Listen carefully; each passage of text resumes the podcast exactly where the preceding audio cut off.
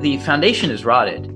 The Democratic and Republican Party are not going to push us into a future where we leverage tech for human good, where we all know about data privacy and all protect our data and all empower young people and work together across diverse boundaries to build a better world. Democratic and Republican Party are not it.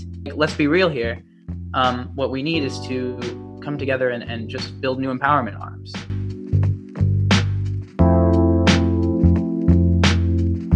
Welcome back to the DWD podcast, a podcast focused on ending polarization through conversation. Today, we are joined by a fantastic guest, one that we have met previously, and it was quite a fun experience to see an email back from him when we wanted to speak. Thanasi, thank you so much for joining us today. How's it going? Thank you for having me on. Doing really well. Thanks for joining. Before we jump into any of the details of what you've been working on with Civics Unplugged, can you just give everyone a little bit of an overview to who you are? Sure. Uh, my name is Thanasi Dilos. I'm 17. I'm a co founder at Civics Unplugged and a National Geographic Young Explorer. My work uh, in the civic and social space centers around uh, uplifting youth led work and working with institutional fundraising platforms to drive more monetary support towards youth led projects.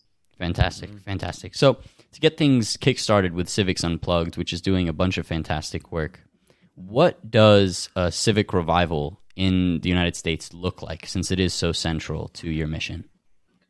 Well, that's what you guys are diving in, right? Yes, sir. Uh, so, so I think a lot of people talk about traditional civics as voting and helping people vote. I think that's a very uh, closed version of, of what civics is. And you know, I could talk for hours about how civics isn't taught in schools and how our students aren't civically active or whatever. But I think what a civic revival means is really getting people in the mind frame that they have to support their communities and the people around them in so many different ways. Right? There's it's more than voting. It's a, it's, you know, having conversations that are necessary for learning and unlearning in your communities it's helping your fellow community members, you know, prepare for job interviews or get that degree or, you know, just into better situations than they are right now. And I think what we want to emphasize at Civics Unplugged is the community focus um, in America has kind of been lost. And if we help uplift each other in our communities, I think we can make a lot of real change across the nation. What are the steps to get people more involved in local policy? Last summer, I worked with um, my local legislature, and it seemed like there was more attention uh, on the national sphere as opposed to the local sphere. How do you get Gen Zers to actually care about their community's government? Well, I don't know if it's just the community government, to be honest with you. I think local legislature is important, but I think that there's a lot of young people um, in this country right now who are working on projects that are kind of tangential to local policy, but not really in the government sphere, right? There's a lot of um, students who are working on uh, projects that educate uh, lower uh, grade levels in their community. There's a lot of people uh, in our program, even that work with homelessness in their community. And I think if we can uplift, you know, if we can show um, all all students or all young people that it's that being an activist or being influential in politics is not just you know going to your legislature and writing a letter or going to a protest but it's so many different things that you can do to get involved i think that's how you get the ball rolling the first step is just showing how easy it is to make a difference and how many different avenues um, that there are to do that mm. I think that's a, an important note, but one that's a little bit difficult because it revolves around some level of education. And I'd love to dive into kind of how you're going about doing that with Civics Unplugged, given the fact, just as you mentioned, we don't get a civics education in the United States, especially for Gen Zers who we're facing. I wouldn't say we so don't, but we get less than than other generations. Sure, and it's not mandated, but we we have so many challenges that we're facing at the same time. Yeah, I mean, like you guys probably know, and, and it's civics education now, right? A lot of people can say they get their education in the civic space from social media and stuff, right? Mm-hmm. And we could talk for hours about the polarization and the misinformation on that platform.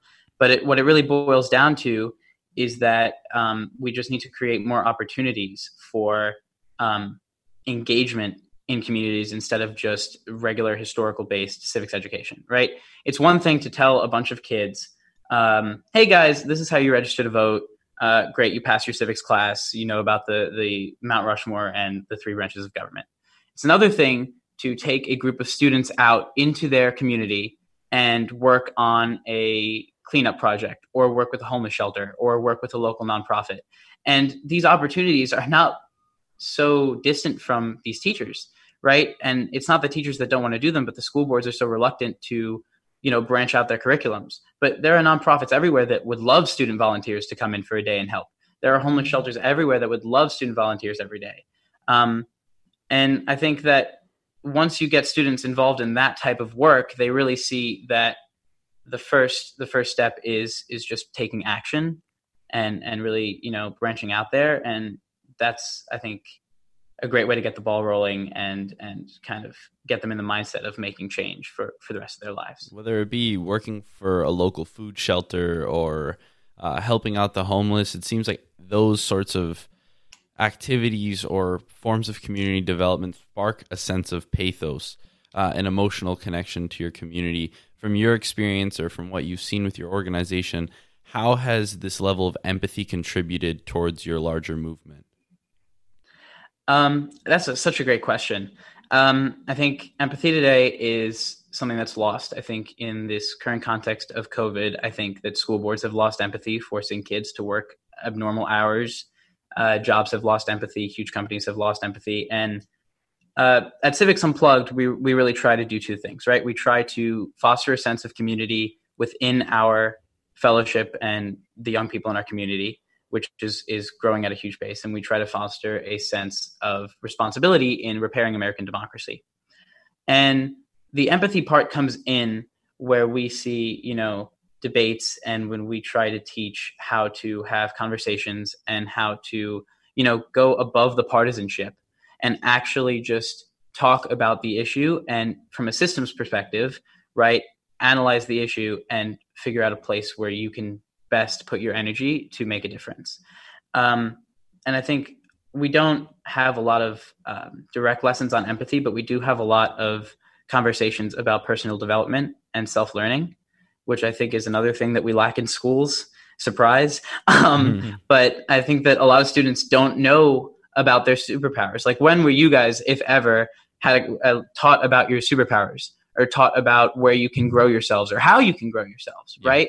And then when did you sit in a circle with your friends and say, "All right, you you are really good at conversation. Like how can you help me and how can I help you?"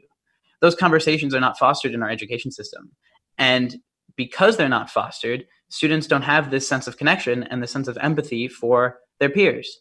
And that goes on into later life and contributes to this cycle of indifference, which is really harmful. Mm-hmm, definitely. I think there's a big question to be had in the question of, of our education and how we are brought up through education as to what should the role, especially of public schools, be right? Are they supposed to be in a parenting position where they do things just like that, where they teach you about personal development, teach you about things on reflecting, or is it purely from an academic standpoint of math and science and literature. And this is one that troubles me a lot because, regardless of whether or not uh, people view it not to be uh, a location of some level of parenting, it is, right? So, what what systematic changes in our education system? Let's say you could change everything today. What's what are a few things you would change? That's a that's really you know it's a good question. Um, and and I will I will say I'll give you my answer, but I also want to you know take all these questions in, in a bigger scheme of things, right? So first, I think that in order to create the types of leaders and the types of people we need in the future to kind of make our society some a place where everybody is equal and everybody wants to be happy in we need to make significant changes in the way that we even structure our schools right? The the structure of education right now is still the model that we use to train factory workers. Yep. And I don't know about you guys, but I'm not planning to work in a factory, and none of my friends are planning to work um, in a factory anytime soon. And you know, I think that we need to provide opportunities for students that do want to go into technical jobs. I think we need more opportunities like that. I think we need more experiential learning, um, and I think we also just need to reimagine education. It's not enough to you know iterate upon old ideas because the base old idea is inherently flawed. We need to have curriculums that can be taught online. COVID showed us that our curriculums in schools and our teachers, no fault to them, were not suited for online learning. And in the 21st century, that shouldn't be the case anywhere. But the question is, how do we get to those reforms? Right. And the only way to make significant change in any field in America, in my opinion, and the opinion of most of the people that I work with at Civics Unplugged, is by reforming democracy. If more people have the chance to vote, if more people have the chance to have their voice heard, if more people have the chance to run for office, then we can have a more full picture of the American idea of reform in every space, right? Environment, education, criminal justice. Any field that you want to change, you need to change democracy first. And that's why we are working so hard at Civics Unplugged to create leaders that think about democracy as a space that needs to be fixed before everything else. How do we avoid on paper democracy? I've heard the argument recently that it's uh, some people may say that voting is still accessible, democracy is still a prevalent thing in the United States. It's just that people aren't using the resources. On paper, sure, it says everybody can vote, but in reality, there's certain restrictions in certain communities which don't allow them to reap all the benefits of being an American citizen. How do we avoid that sort of dissonance between what's on paper and what's happening in reality? I think that that idea of on paper democracy is really great in theory. And I think that a lot of people who are against democracy reform for reasons of staying in power or keeping districts the same would say that there's really no need to reform democracy. All that's needed is to just get people more voter education, right? Like teach more people how to vote. And that's just not true, right? And so I think that the reason that I'm so passionate about the youth led work that we support at Civics Unplugged is that every locality has a different issue when it comes to voter disenfranchisement, right? Some of them purge voter rolls, some of them are gerrymandered to hell, some of them, you know, people just don't get their ballots in the mail and don't have a chance to fight for it right? And so how are we as at a national level going to implement sweeping changes? We can't. It's not realistic. What we need to do is invest in local projects and community based projects that seek to reform the democracy in that area and build upwards mm-hmm. right? So changing the the idea of an on-paper democracy and making it so that it's real that everybody can vote is not a national bill being passed. It is not even a state legislature passing a bill. It is every community analyzing which problem they have um, when in, in terms of voter disenfranchisement or in terms of democracy being broken, and saying, okay, how do we fix it? And there are going to be some communities that are going to give pushback. There are going to be some uh, officials that have been in power since before I was born, before you guys were born, that are going to give pushback because they don't want to lose their seats. And that's politics. And we can't ignore that. And we can't like not talk about that right? We have like some people are against voter reform and democracy reform. And those people are pretty much the first obstacle to overcome. Mm-hmm. how do you make sure when when working with civics unplugged that you do give love to all the necessary communities? Because as you're saying this this grassroots approach is one that is necessary. It's potent. But it's also very difficult. Just like you're mentioning, every unique place has its own nuanced problem. So, how do you back the people who are truly, especially the young people who are trying to make those changes? Well, I think that there are a couple different ways, but I think one great way is to just um, inspire a lot of young people, right? Um, your your podcast is a great example, right? You guys you guys have a goal and the way you go about it is interviewing people who can spread, you know, bits of wisdom, bits of knowledge across your listenership. And we kind of go about that the same way. We have our fellowship, which will be 500 kids in January of 2021. It wow. was 200 kids before, um, all online and then we have our broader community of grantees that can apply for uh, small innovation stipends and network support, which we have a whole team that supports those grantees. But we also have a whole arm, which I'm working on, to shift not only uh, the fundraising space that a lot of our staff was in before to a mindset that they need to fund local youth projects right? Like I don't know how many grants you guys know of that are for young people, anyways, right? And so many of these barricades, like all you need is 400 bucks to get a 501c3 status. And then you can start working with notaries to get voter reform um, to allow voters to take their absentee ballots and, and, and, vote right? Examples like that. But but the kids don't have that money. Yep. i know i didn't have that money before I, I was at civics unplugged. And so institutionally we need to build a coalition to change this mindset around youth-led projects and so we created along with our fellows this idea of civics 2030 which is a movement to get more young people into voter reform and democracy reform and actually fund them instead of just saying, "Hey guys, it's super cool to like sign up 2000 people to vote. That's great. You did your civic duty." No, you didn't. Like we, we know you want to do more. We know you want a thousand dollars to go and change something that frustrates the hell out of you every day. Mm-hmm. and we want to get you that money because we know that you have the ideas to change it because obviously no one else does. Yeah. Um, and something that I'm super passionate about. But yeah, I don't know if that answers your question. No, much, definitely, but... definitely. The information asymmetry in a variety of different contexts is what I find so troubling, and I think it's also very particular for our our national politics and to some extent state politics as well, where people do sit on their seats and they reap the benefits of sustaining systems of disinformation and an information asymmetry. And what troubles me so much in conversations we have like these with activists, with people who are starting nonprofits, is that it's a fight that cannot end just one day from now, right? It's a sustained fight. How do you go about this personally, managing your energy so that you can sustain your fight over until at least 2030, which is when you're commen- or at the end of the commencement of what you're working on? it's tough. You know, um, a lot of people that I know in the reform space have a lot of bad days. I have a lot of bad days. Um, it's really depressing and sad to see the state of our country right now.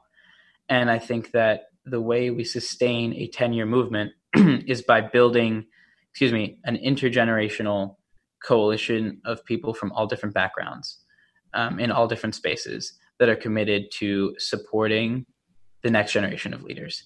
And you know, it, there's there's no one way to get involved, and there's no one way to keep people sustained for ten years. But I know that we are building a fund, a massive fund that's already, um, you know, put a million dollars towards youth-led projects over the next ten years. Hopefully, um, going to grow a lot more than that over 2021. But I think that there is um, a need to get the word out and spread awareness about how horrible things are right now, and and people don't people don't really listen to it because democracy reform has never been a sexy issue, mm-hmm. but it's really at the it's upstream of every other issue in this country. And for reformers like myself and everybody that I work with, um, and the, every kid in our in our program, and I say kid, but they're my age. um, uh, it's there's a lot of bad days and there's a lot of really good days. And i think that the way to keep it up is to know that there is change and that this generation will bring the change if supported in the right way. And i think that um, we're starting to see a shift institutionally from a lot of organizations around young people which is really inspiring to see how do you walk the line currently between being on the founding team and being one of the directors of all this education but also recognizing that they are your co- cohort. They are Gen Zers, just like all of us. I think that I try really, really hard to not let age get in the way of a lot of things that that I do. And at Civics Unplugged, we build with everybody in our program, right? So our steering committee that mon- that manages this fund and gives the grants is is all made up of young people. Um, the application committee for next year will all, be all made up of young people. Um, our event Commence 2030, which got Dwayne Johnson to give us the six minute spot um, when he was doing Global Citizen, only gave them a three minute spot. Shout out. Um, mm-hmm. But uh, all all run by by our fellows. Um, so the way I walk the line is by kind of just taking myself out of the 17 year old in me and really focusing on um, the work and, and how amazing my peers are. Like they these these people are, are smarter than I am, and my job is literally I've devoted the next year of my life to being able to source them money and support to do the great work that they're doing. Yeah, it seems like change is a very abstract term, especially now. Um, there's a lot of variables which we have to look at when just as we're growing up. You know, we're teenagers. We don't necessarily know if some changes are for the good or for the, if they're for the bad or if we're actually changing at all. What are some metrics or ways in which you ground yourself in knowing that you're changing for the better? That's a, I mean, changing for the better is an interesting term because we could we could end up in ten years and be like, holy shit, whoops, you know? yeah. Um, and I guess I guess everybody else can too, right? Like, I I don't I don't doubt that that we at Civics Unplugged are doing some things wrong. No one is perfect. Um, but how do we ground ourselves knowing that we're making change? Is how many young people come out of our fellowship um, that go into fields um, and even you know college after college careers going to college majors that are related in change. I think a lot of the students in our program this year uh, we place them in internships. Uh, they start their own projects, and we measure the amount of change we do by the amount of people they impact, the amount of um, voters they can enfranchise, and there's a lot of different metrics. But what I can say is that we're very proud to have, you know, graduated 200 young people that have all made a 10 year pledge that are all readable on our website. 10 year pledge to the future of America and an exact way in which they can get involved. And we plan to do 500 the next year and double that the next year and double and double and double until we have a huge number of young people making change around this country that cannot be ignored. Love it. Do you think that there can be consensus on these issues? Because you you try to stay nonpartisan in, in your teaching, but quite obviously there is a particular party, the Republican Party, that seems to be quite regressive in terms of these reforms. How how does that that nonpartisan aspect play in still with this, and can we depolarize? Um, I don't know if we were allowed to call out people. I wasn't. I wasn't going to go for go for shots. But if we're allowed to take shots, I could take shots. Now, go go for it, bro. Go for it. Um, so democracy reform is nonpartisan. Helping people vote should not be a partisan issue, and I say that. And you know, if I were to say, you know, it's not partisan, I would be stupid or blind. Um, yeah, yeah, no, you're 100% right. There are people um, in this country, particularly in that party, but also some people in in in some of the Democratic um, districts that are super against uh, voter reform and democratic reform because it would make them lose their seat and lose their district, and they would not be happy with it. Yep. Both parties gerrymander, right? Very true. Um, and I think that what we need to do as a country and to stay nonpartisan, um, we need to take off the blinders that there are only two options. The Democratic and Republican Party, right, have been our two options for a while, but think of how many people could be part of those two parties or if there were multiple parties formed, right? And like this is more of an opinionated stance, so not really speaking from the Civics Unplugged angle of things. But what we're seeing right now is the collapse of both parties. Yep right? Does anyone? I, don't know. I'll, I'll throw it back to you guys. Do you guys trust either the Democratic or Republican Party to you know protect your rights or to push this country forward and to make everybody's lives equal? That's the biggest problem with civics right now, and just understanding what's happening in our government. If you understand what's going on, at least at a basic level, you lose trust in the systems. Mm-hmm which are, are that's my biggest fear though my biggest fear is that our generation loses trust in the institutions that have been built for us and that we feel like we are so depressed. But then again, it could start a huge revival, like what we saw. We talked with um, Black Lives Matter's Greater New York president a few weeks ago, and she was committed to running for president in, in 2030 something. Yeah. And so th- these situations and the onset of the Black Lives Matter issues that are happening right now, and and all the stuff which is happening in the world, has motivated her to make her uh, impression on the world. Yeah, yeah, totally. I think that so you said something, you said the institutions that were built for us. And I, I question that. Like, are there institutions that still work for the, the good of are there legacy institutions that still work for the good of the American people or of people of the world? And there are very few that I think do. Um, and I'm not calling for us to go with pitchforks and to, you know, burn their buildings down but I think that there needs to be a huge push um, to instead of trying to reform these these organizations, right? The foundation is rotted, and I think we all we all recognize that now, or we're starting to it's starting to come to fruition that like these are not the the Democratic and Republican Party are not going to push us into a future where we leverage tech for human good, where we all know about data privacy and all protect our data and all empower young people and work together across diverse boundaries to build a better world. Democratic and Republican Party are not it, right? And there are people within those parties that I think would love to do that for us. Agreed. But the establishment of both parties, not really it. Um, and man, you know, I could grow up in 30 years and say I'm running for office as a Democrat because there's no other option. And this podcast is going to come back and bite me in the ass, but I don't care. Hmm. You know, like, like, let's be real here.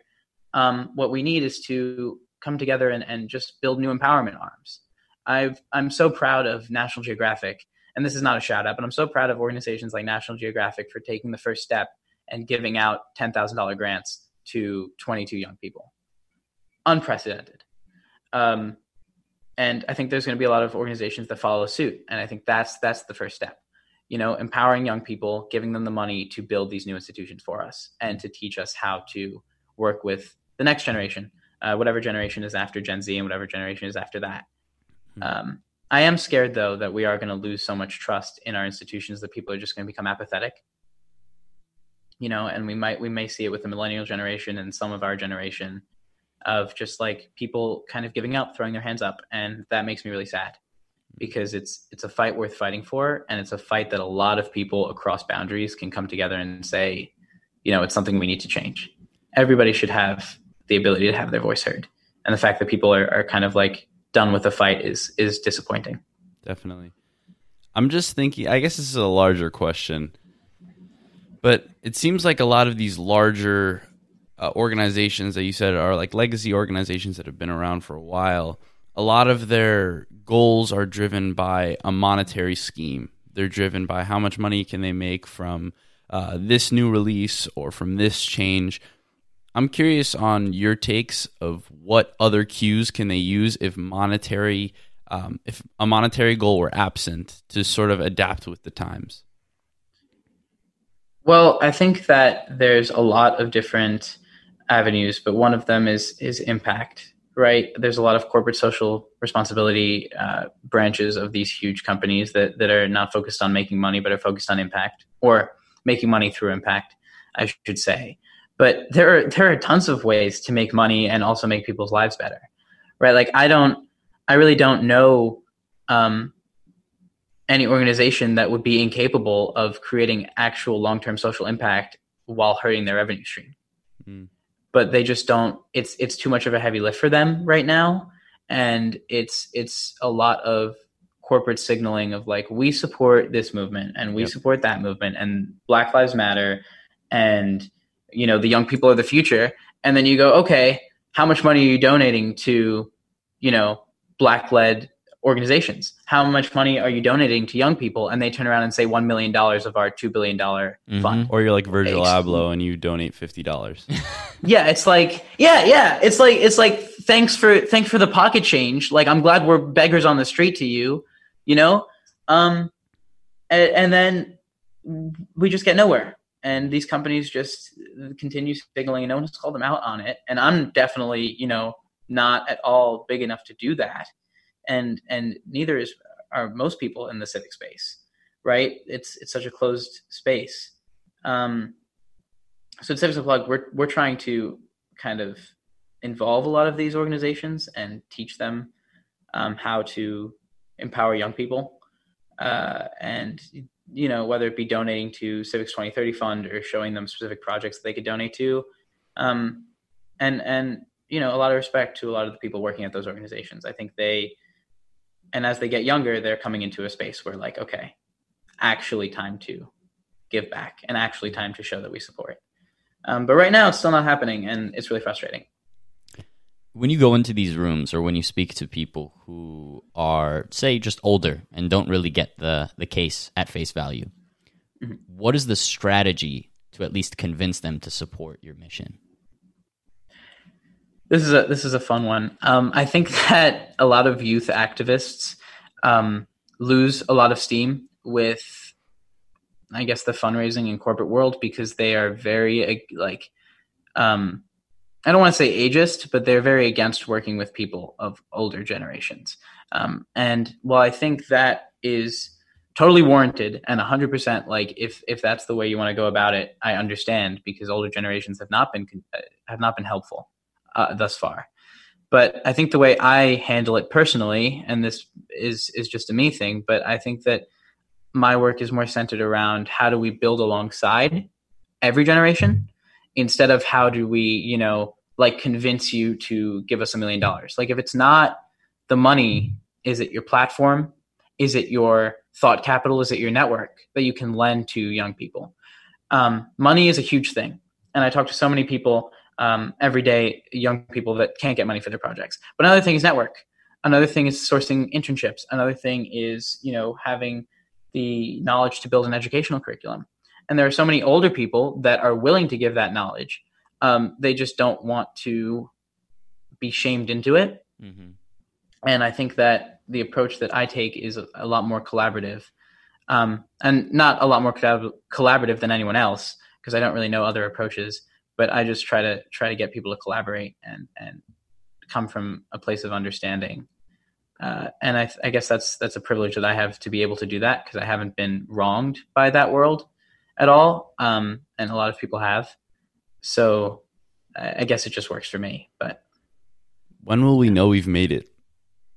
oh my god, man! Joey, Joey, has piercings. Like this is exactly how he likes to do things. He doesn't give any. he's just like boom. yeah. Let me. Let, uh, Jesus. Let me get my crystal. Let me get my crystal ball out real quick for you. Um, when will we know we've made it?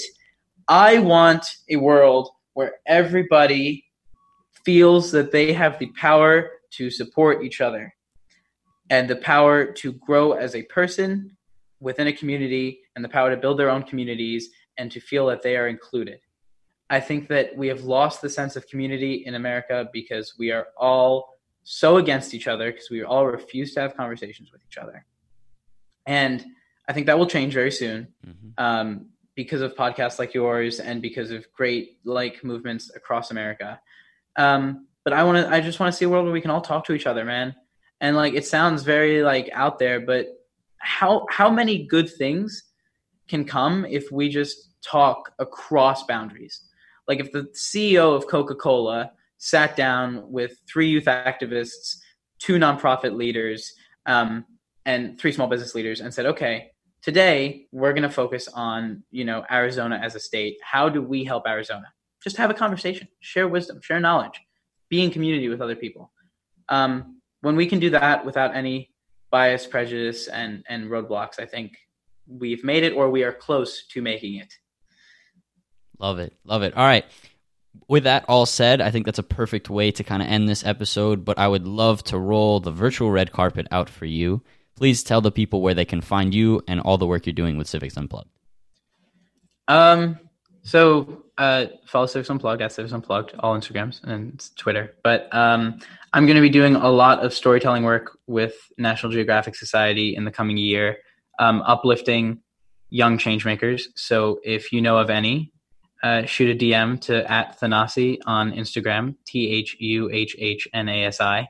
Um, I'm looking for every single person that has um, gotten involved in their community in one way or another. Don't care how big or how small.